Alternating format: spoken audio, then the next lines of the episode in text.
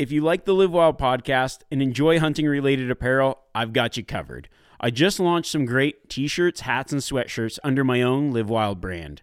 You can find them now on my website, Remy Warren dot com.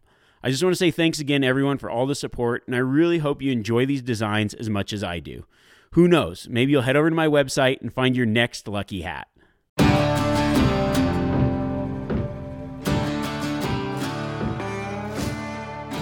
I'm Remy Warren, and I've lived my life in the wild. As a professional guide and hunter, I've spent thousands of days perfecting my craft. I want to give that knowledge to you. In this podcast, we relive some of my past adventures as I give you practical hunting tips to make you more successful. Whether you're just getting started or a lifelong hunter, this podcast will bring you along on the hunt and teach you how to live wild. This podcast is brought to you by Mountain Tough and Yeti. A lot of the tactics I talk about here require you to be in top physical shape, so I partnered with Mountain Tough to help get you ready for the mountain. With their science-based, hunter-specific training app, you'll get in shape and mentally tough, able to tackle any hunt. Because we really believe this will help you be more successful, as a listener to this podcast, we're giving you six free weeks to get you started. Just use code LIVEWILD. Yeti's been a longtime supporter of mine and has some of the best products out there, including their just-released fifteen and sixty Go boxes. These are durable, stackable, dust and watertight storage that's great for organizing and transporting all your favorite gear to and from the field. I actually got to test some of these this past season and put them through the paces traveling from hunt to hunt. It kept my stuff accessible and protected, practical in so many situations, from raft trips down the river to elk camp in the Rockies. It's nearly indestructible go-anywhere storage that's now available. Well, everyone, welcome back to the Live Wild podcast. This week, we're going to be diving into part two of effective scouting. Last week, we looked at scouting through the lens of understanding the area. This week, we're going to explore scouting by locating animal populations within a unit. We're going to dive in and analyze it in two ways. One is by looking at where they are based off of sign and terrain. The other is finding actual animals during the scouting mission to locate productive pockets of country to hunt. We're also going to cover the best method for scouting out animals, including some of the gear that helps turn up where they are and where they like to be. But before we do that, I want to share the story of a sheep hunt where I banked on scouting to have success. So quite a few years back, I actually drew a very coveted sheep tag in the state of Nevada.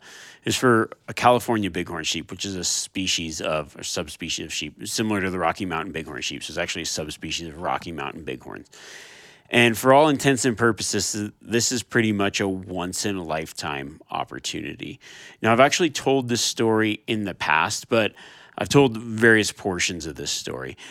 And I, I think that today, the main takeaway from this hunt is the fact that my intent going into this hunt was I wanted to do the best I could with this tag. I wanted to take the best sheep possible, the best sheep that I could find. I knew that I had a guiding season coming up. The season started at the beginning of September. And so I knew that I might be limited in the amount of time that I could hunt during the season. Now, with a once-in-a-lifetime tag like this, limiting yourself is not something that I wanted to do. And, and I was focused and committed on hunting this tag, but I also had other obligations, guiding elk hunters in the fall, and, and just knowing that I had, in some ways, a, a, not as much time as I would have liked. But I also knew that uh, the scouting season of finding out I drew the tag in June at the time, and then I had until September, which was a lot longer period than the actual season was open, which allowed me the opportunity to get in there, to learn the area, to find an animal. And my goal was to essentially shoot the ram that I wanted on opening day. So I was planning on hunting the tag like up until the hunt, using scouting as my hunting time invested in. And when the season opened, be ready to take a ram and hopefully take the best ram that I knew of in the unit. So I actually started scouting very shortly after I drew the tag. I, I made multiple trips throughout the season. So I made multiple trips in the summer, including uh, right up before the season, and then even extra scouting days before the season started. And as I talk about uh, scouting in the in this series of going from understanding the area to finding animals to to targeting a specific animal, you can do any one or combination of this type of scouting where you're like looking at the area or you're looking at the animals or you're you're finding a specific animal. But for me, it progresses generally in that order as well.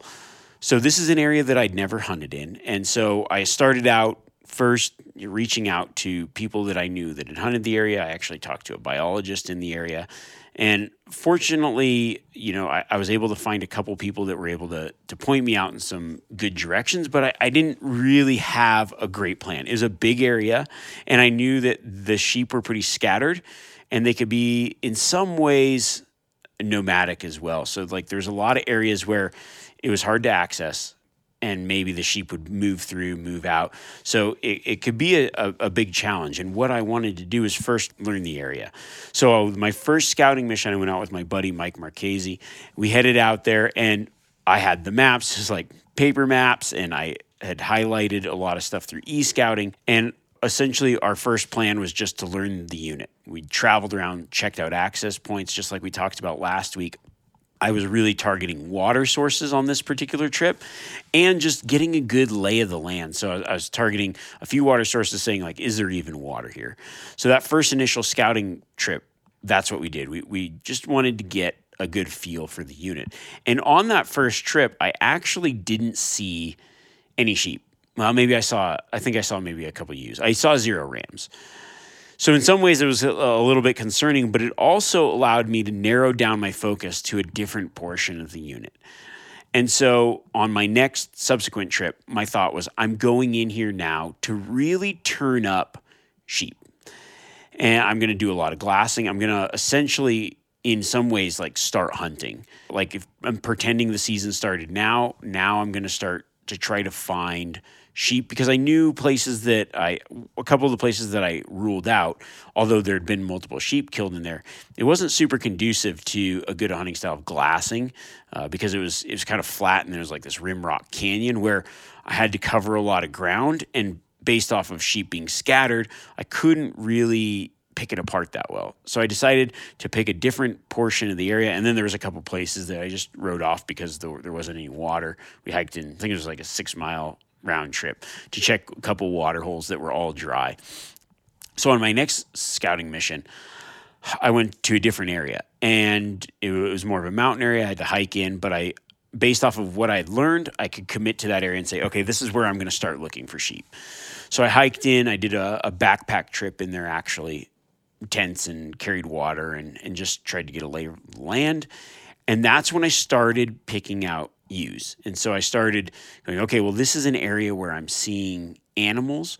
And then I started to turn up rams. I actually turned up a big band of rams, which happened to be what would become my focus later on for the season, because I, I started pinpointing a few other areas, started turning up sheep.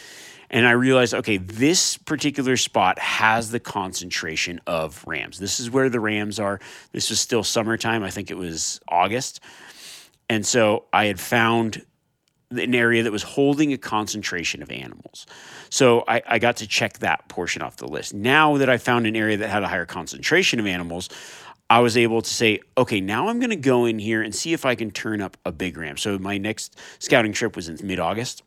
I'm getting closer and closer to the season. And as I got closer and closer to the season, I started to really pick apart that area where those high concentrations are and say, I want to find every sheep in this particular area and know what's out there.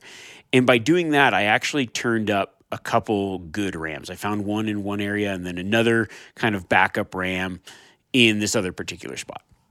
Then I got right before the season, where then I just decided, okay, I'm putting in essentially a week right before the hunt starts to really hone in on all these little pockets and try to find a ram and see if I can figure out what this particular ram is doing. But being able to do that was only because of the scouting of figuring out where the animals were and the concentrations of animals. I think I would have been at an extreme loss had I not really put in that time to figure out where in this giant unit is the best place to actually hunt. There's a lot of country in there that maybe I would have turned up a sheep, maybe not, but there was a lot of unproductive country in there. And it took me a while to figure out this is where the pockets of animals are, And then based off of that, I could figure out what they were liking and then find other places that were similar to that.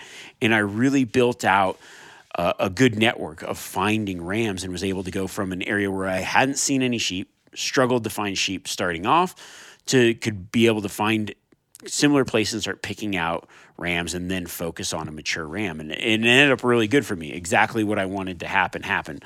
I ended up finding a good ram. Uh, people moved in, unfortunately, on that ram that I've been watching. And they moved in. I don't know if they knew that, that I think they just kind of cruised in there in the dark, like way ahead of time, kind of in a way that I would not have pushed it. But I had known these sheep well enough that I knew where they were going to go. And actually, they bumped that ram out in the dark. I was I went about two miles away to a different glassing vantage and picked up my target ram and was able to, to take him. So that was all because of the knowledge I had of how the sheep were moving, where the animals like to be, and where the animals were. I also was able to, to spend the time to pick out uh, the most mature animal I could find, and it happened to be the biggest sheep killed in that unit that year and had been the biggest sheep shot in that unit in quite a few years before and after. So I, I really attribute it, all the success to that particular hunt, to the scouting and being able to turn up animals and understand what the animals are doing in this particular unit. And that scouting led to success for that season. I think without that, I might have been successful, but I wouldn't have known what the potential was in that area. I wouldn't have known, you know, where those animals are going when they got pressured or if their particular routes, because I started seeing the same sheep in this place and that place. I would see them here, and then I would see them there, and I'd see them here, and then I'd see them there, but I wouldn't see them other places. So I really got to understand where the animals and what the population was doing in that particular unit, and it was because of scouting, because scouting allowed me more time than the season would allow to really understand the animals. When we're talking about locating animals through scouting, I think that the major benefit to it is something that I addressed in the story of that hunt. And it's that, you know, you might have a, there's certain tags in New Mexico, elk tags, and they're five day seasons or t- a week long season. Uh, the opportunity of scouting allows you to hunt over multiple months, essentially hunt, you know, not fill a tag, but hunt for an animal, look for the animals, do all the activity required. So when that season kicks on, you have knowledge of a multiple day hunt, longer or within a bigger stretch of potential date range than the season itself. It allows you to get in the field and, you know, maybe it's like during the season you've got X amount of time or you've got whatever, but scouting allows you multiple months to figure it out in your schedule. Maybe you've got an open weekend here, open weekend there. Maybe you've got a week that you could take off that's outside of that hunting season schedule that might be more flexible. Because of that broader date range, though, we're looking in areas where the animal population might not particularly be there during the hunting season. But what it is doing is it's allowing you to go out and say, where are the concentrations of animals at? Where are places that I can look? It's giving you a good idea of what's around, uh, what the potential might be. And next week, we're going to really talk about honing in on particular animals and understanding the potential of an area. But when we talk about scouting and, and looking for animals, sometimes we aren't looking for a specific animal, but we can get a good idea of what that area can hold. So when that season kicks on, right, I see this so many times. One of the areas that I guide in a lot is a limited entry mule deer area.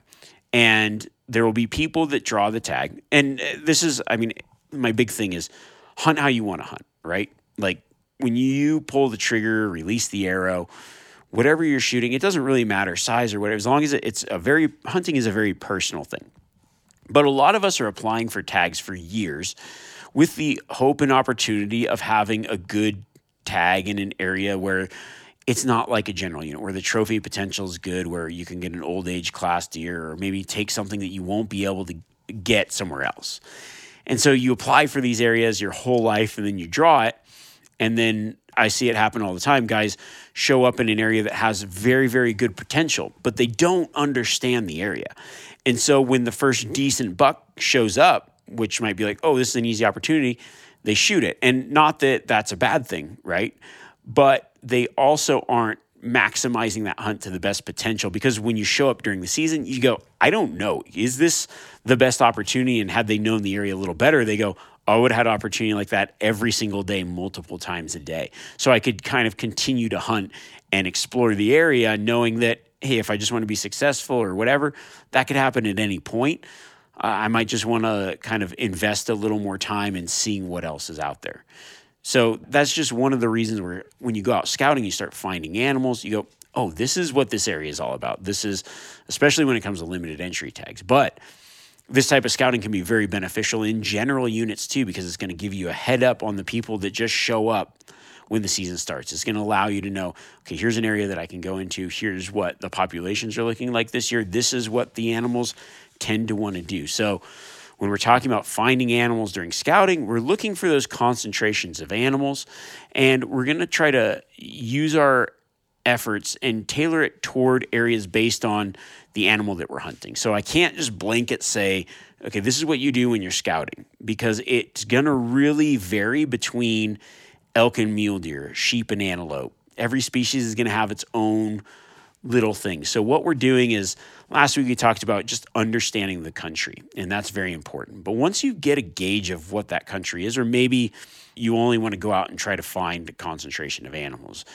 what we're going to be doing is we can't look at the entire unit now. We have to pinpoint a few places like we were going into hunting. So we're going to select the country that looks the best based off of whatever knowledge we have. Maybe that was we got a, a little bit of time to scout and preview the unit. Or maybe we did a lot of e-scouting and we say, this is kind of my style of hunting. This is the, the country that I, I'm going to go into. And now we have to approach it like not just looking at the landscape, but we're actually looking to try to find animals. And so it's going to depend on what you're hunting and the time of year. For our intents and purposes right now, we're assuming that we're going into spring and summertime. So I'm going to throw in a little bit of summer scouting. And so summer scouting is a little bit different because, you know, maybe those animals will be there during the season, depending on the season. Maybe they won't. But what summer scouting allows us to do is other times a year, like we talked about, getting out there and learning where these concentrations of animals are at and understanding that that specific unit's population. So what I like to do is I'm going in there looking for glassing vantages, and I'm going to be targeting looking in mornings and evenings, especially if it's summertime, those crepuscular moments, first thing in the morning, late in the evening, when those animals are going to be moving the most. I'm going to find those good glassing vantages, and I'm going to be set up like I would hunting. I'll probably have either spotting scope or binoculars on a tripod, and I'm just going to be picking apart the hillside, really trying to, to start to turn up animals. Now, the one thing that we have to think about is, you know, you, you might be saying like, okay, well, if I'm summer scouting, what I do when I'm summer scouting is different than if I'm scouting right before the season or later in the season. So I'm just going to give a couple examples how you need to think about this. You almost got to build like a matrix out and say, all right, I am hunting. Let's go with this. We're going to, I'm going to do two examples, uh, one for elk, one for mule deer. So I'm mule deer scouting, and I'm going to go during the summer, and I'm looking for deer in the area, but I have an October rifle tag, which is like, let's just call this a general unit. So I'm going to first, I'm looking for animals at this point. So what I'm going to focus on is where the animals are while I'm there, okay? Which would be, I would imagine they're going to be on a summer range. They're probably going to be up a little higher in the alpine. So that's going to be a place that I'm, I'm going to focus my concentration on. Now, I do two things because I know that I'm hunting later, but I want to say, hey, what are the deer doing right now during summertime? This is a really good time to target mule deer because they're out in the open, they're velvet antlered, they're bachelored up. So it's going to give me a good gauge of what this area could produce. And if there's even deer around, they should actually be the two easiest times to find deer are early August and then during the rut.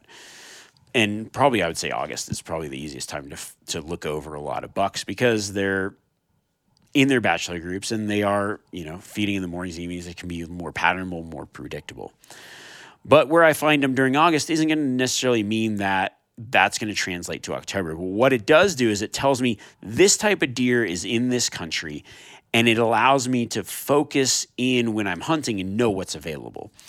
because there's so many hunts where when I have something that I know in the back of my mind, because I've seen it there before, I hunt in a different way.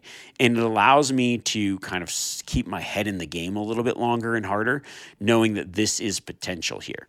So we're we're looking for deer. We're going to that high country where they're going to be summering, and we're starting to, to pick out bucks, glassing mornings and evenings, and let's say I, I find bucks. Now, now I'm going to extrapolate out. This is where the concentration of they're in these three canyons, but they aren't in these other ones. So that tells me, okay, when the season rolls around, I'm going to focus on this portion of the area because this is where I've found animals. Now, there are animals that move, that migrate, things change, but for the most part, I can expect these animals to be in similar areas. So now I'm just going to say, where would they go in October? Well, some of them might be here, but just in these more timbered pockets. They may pull down in elevation, and they're going to be a little bit more clustered up, or at least kind of this direction toward maybe move, making their way toward winter range. And by doing that, I go, okay, I know where the animals were. Maybe they won't be there during the season, but I can start to draw out now this is where I'm going to logically hunt, and I have in my mind what's potential, what's available, and where those higher concentrations of deer were while I was scouting.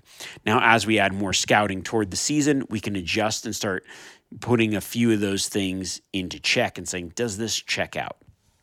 Let's say that the, now the example's elk.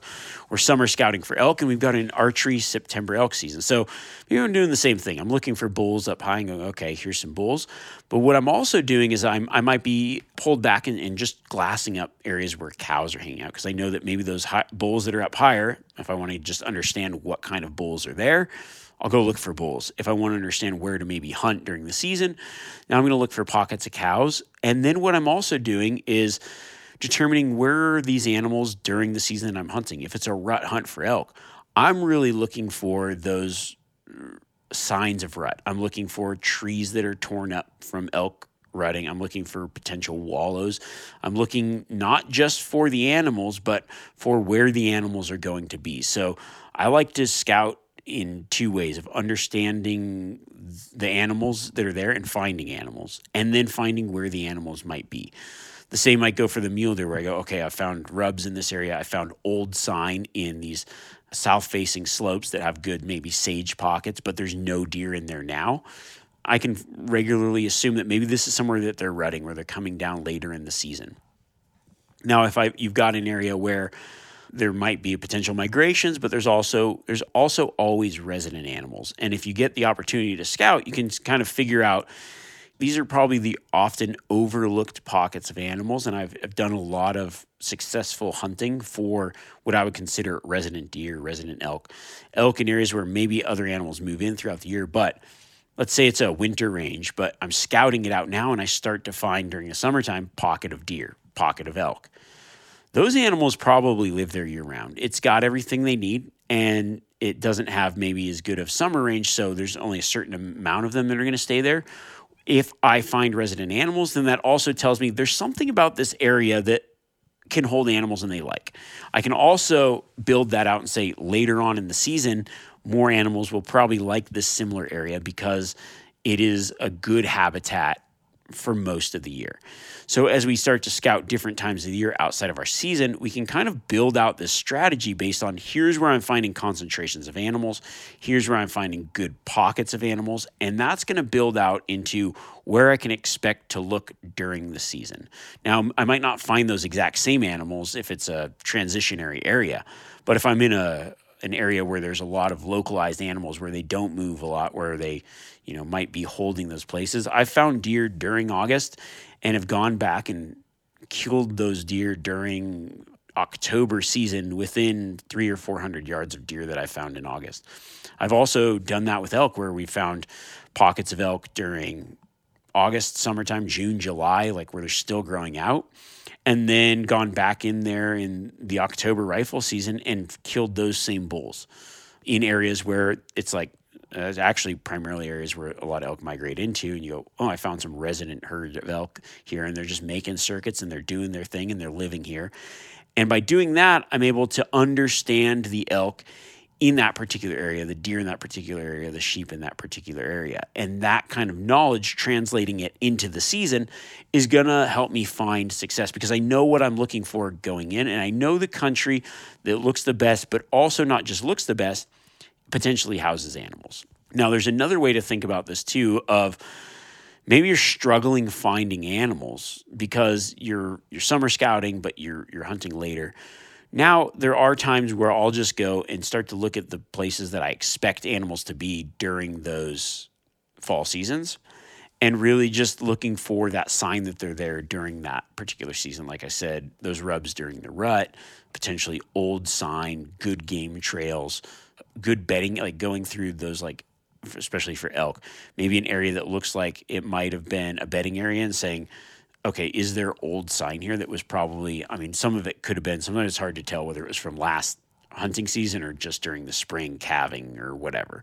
But is there a sign that looks old where it's like, it's been there for about half a year, a year, and I can maybe go back and start checking these areas later in the season. So when we think about finding animals, finding concentrations of animals, the goal here is to really understand what do the animals do in this area and where are the pockets while I'm scouting and where are they going to be.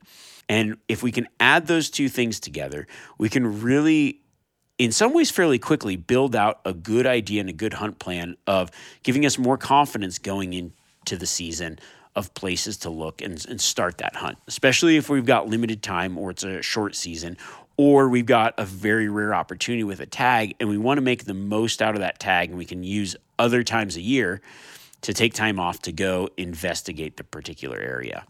Now, another thing I want to touch on is timing of scouting. So I'm talking about this podcast early. We're talking about scouting early because I want to give people the opportunity to kind of get some of these things in their mind before, like during the summer season. So you have multiple months to maybe make it out and do a scouting trip. The other thing is there there is this timing issue of we're talking about, okay, we maybe we've got some summer scouting, but let's say you've got a November, late November deer tag. So th- there is that timing issue of the closer to the season, the more accurate the information is going to be, but the harder it might be to find what you're looking for. Let's if we've got an October deer season and we're going to go scouting right before the tag, it might be a hard time to find deer. So it won't give us as good of an idea as maybe going the best time to look for animals. One thing that I used to do a lot in an area, let's say I, was, I had a late season elk tag, I would go during the rut when it was the easiest time to find elk, when elk were bugling and other things, to really understand the animals in that area, to get a good look of like, hey, what, what are these elk doing? Uh, one of the first limited entry rifle tags I drew, I thought, I was like, okay, I don't really know what to expect in this area. And I knew that late season, it could be hard to turn up bulls. But I went in there during September and was like, I could just hear bulls bugling everywhere and could throw binoculars and spotters on them and be like, oh, okay, this is the potential for the area. This is this is what's around. We'll talk a little bit more about that next week. But as the timing changes, so does what we look for. So as we get closer to the season, we can have more faith in what we're looking at is going to be there when the season rolls around, but it might be a harder time of year to find what we're looking for. So I like to think of scouting in a couple different ways. As I scout further out, it gives me a better idea of maybe what's around based off of, you know, the potential of the area. As I scout closer to the season, it gives me a better idea of the exact places to go and the concentrations of deer during the season. And so that's one way to think about scouting, is the timing of it.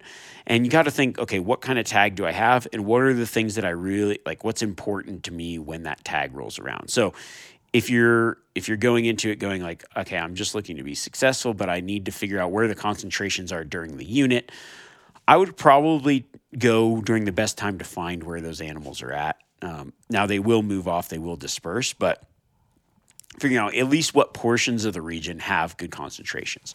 Now, if I've got a season that maybe is a short season, I'm going to probably like, and, and I could devote a little more time to it. Then I'm going to go scouting a little bit closer to the opening date, where I go, hey, I get additional days of hunting because it's a short season.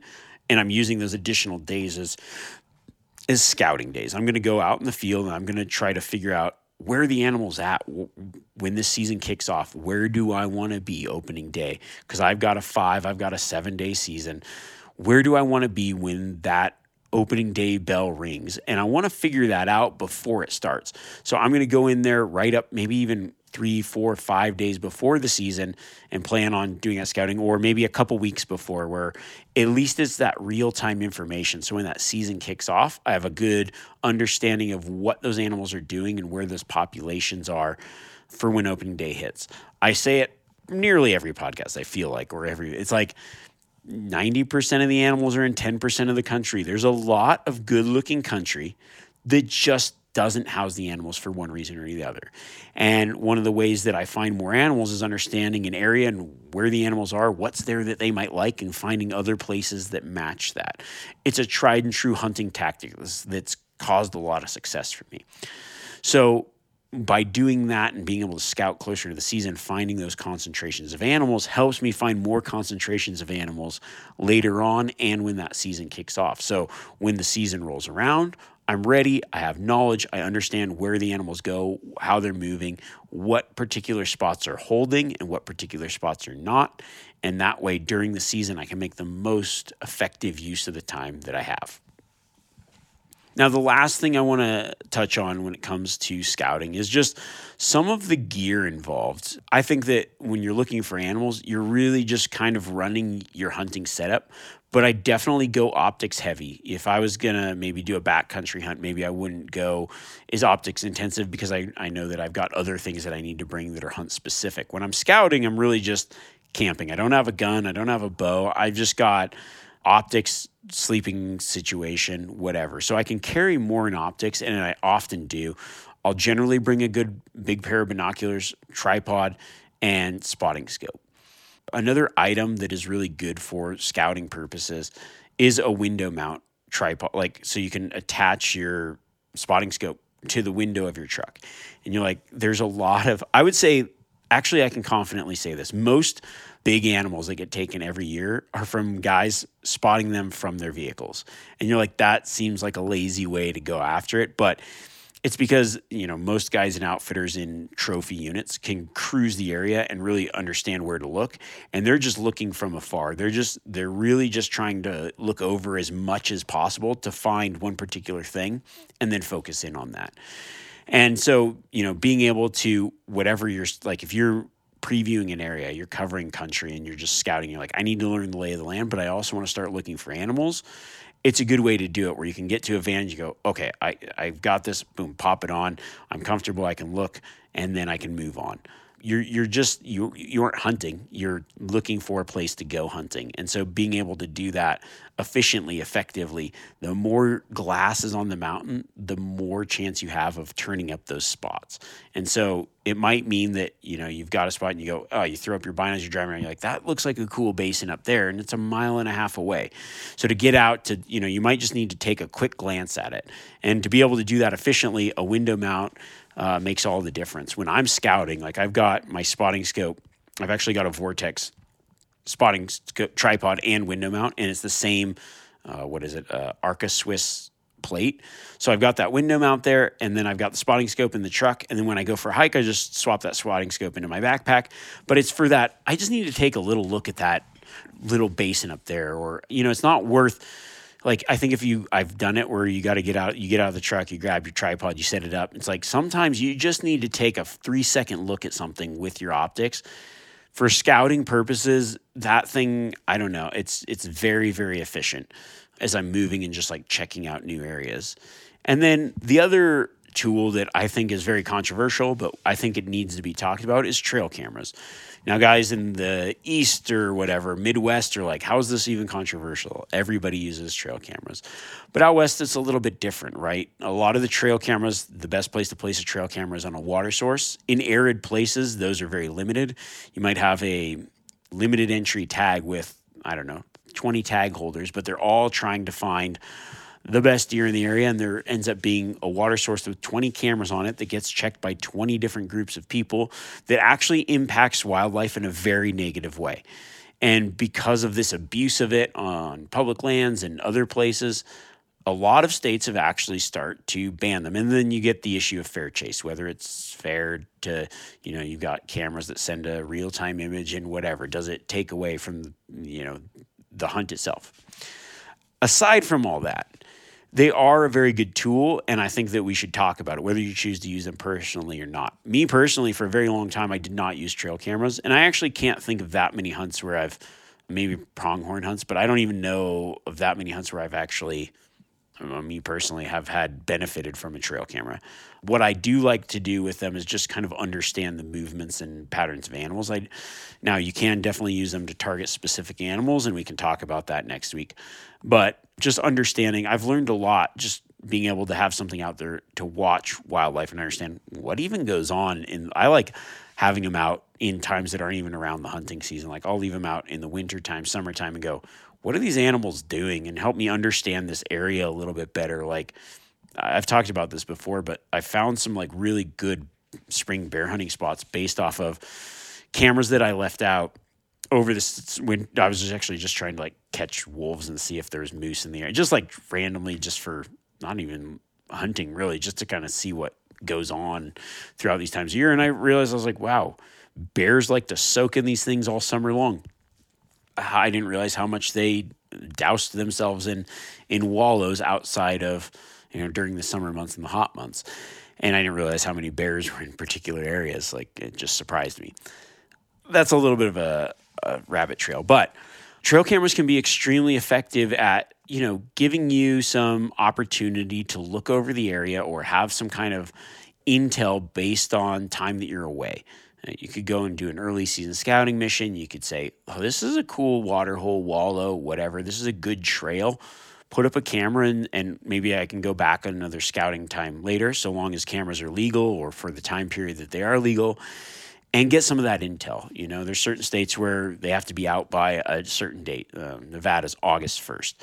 There's there's hunts that start on August first, but there's other hunts that you might be hunting way later in the season. So you can use it to just say, what are these animals doing in this area? Where's the concentration of animals? What's, what am I like, what's going on when I'm not here? And sometimes they work out. Sometimes they actually hurt the hunt. I've had so many hunts that have been ruined by trail cameras because you get a picture of something. You're like, oh, that's what I'm focusing on. And he's not, he hasn't been there for uh, forever. Sometimes they can definitely be a huge advantage as well, but it's another tool for scouting. And it's saying like, okay, here's a way that we can look over the area, find concentrations, and maybe check out a, a spot that, I don't know, I, I want to see if this is even a place worth looking into. So you can go in there, you can drop that camera, you can go pick it up later and say, cruise through those images and say, ooh, there's a lot of elk here. Oh, there's a few elk here.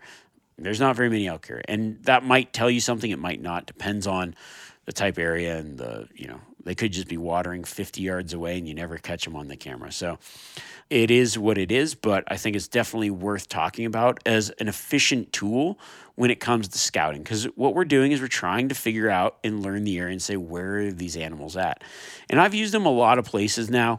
I think one of, I'm actually, I've got a scouting trip this summer where I don't even know if I'm going to be able to hunt the season, but I want to kind of, I found a spot last year that I thought was really good.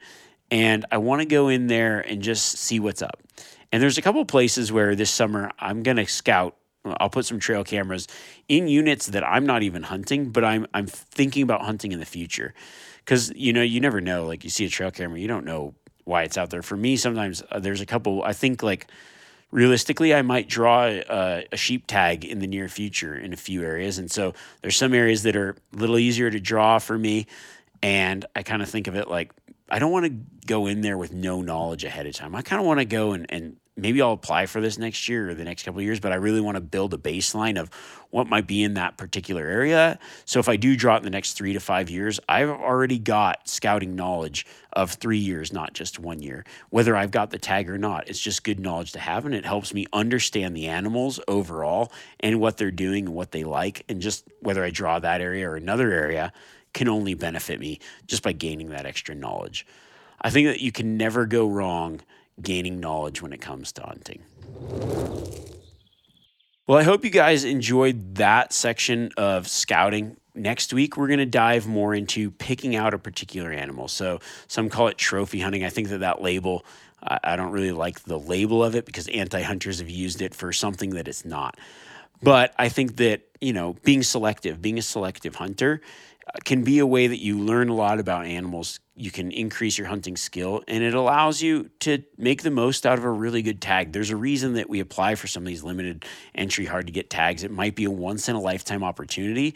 And in my mind, I'm looking for that once in a lifetime type animal. So I enjoy the process of trying to find the best animal I can and then targeting specific animals. It's a cool way to hunt, and it's a very efficient way to, it can be a very efficient way to find something that you might not find during the season. It can also lead you to other spots that you might find something that you've never seen before, but through that scouting and targeting where big mature animals live leads to other big mature animals, because there's something about that habitat that allows for age class, allows for good feed and good genetics. So you don't know what you might find when you start to pay attention to those things. And we're going to talk about that next week. One of the companies that I have been very fond of over the years and definitely has some incredible products out there, Vortex Optics. You know, we talked about scouting, and I think that optics are one of the, if I was just to list off the things that are most important when I'm out, whether it's scouting or hunting, optics is always at the top of the list because it's so integral to my success. My optics are always on my face. I'm always using them. I think that, you know, there's a reason that I stress getting good optics, having those those options, especially when you're scouting, going optics heavy, because it aids in the finding of what you're looking for. A lot of the stuff that I've talked about you can find on Vortex website, but one of the things that I'm really excited about is their Vortex Nation newsletter. So what it is is essentially access to just their exclusive content. You get a first look at some of the new product launches. I have been field testing a couple of items this year that I'm very, very excited about. So I can't exactly divulge what those are yet, but if you're a member of the Vortex Nation, you're going to be the first to find out about these things, as well as like tips and tactics. There's some subscriber-only offers, so some discounts and deals that are just for the subscribers. So I definitely think it's worth it. And then the other cool thing is you're going to see some videos with me in it on there. So if you sign up for that, I've got some cool hunts that I've done with them. We've got some others planned in the future. They've got some great podcasts on there. If you enjoy the podcast, I talk about, I've done quite a few in the past, of some of my favorite guns, some quick hitters on elk calling, choosing elk calls, all that stuff, part of the Vortex Nation. Super easy to sign up. Just vortex nation dot com, v t x nation dot com. So it's pretty easy to find. It's free, and there's a lot of benefit to you guys as well. That's one thing I love about Vortex is they're always providing so much for their customers and the hunting community. And this is just another thing that they've got that I think has a true value to people that are saying like, oh, there's uh, they've got courses and classes that you can sign up for through that. There's just a lot of really cool stuff, and I'm really excited about that. So v t x nation dot com, you can check that out. Thank you guys so much for tuning in. As always, until next week, I'm going to say, go find, go find the animals. Why not? It's a good time to do it, right? Scout them out. Oh, an accidental uh, awkward goodbye that I really liked. Scout it out. Catch you guys later.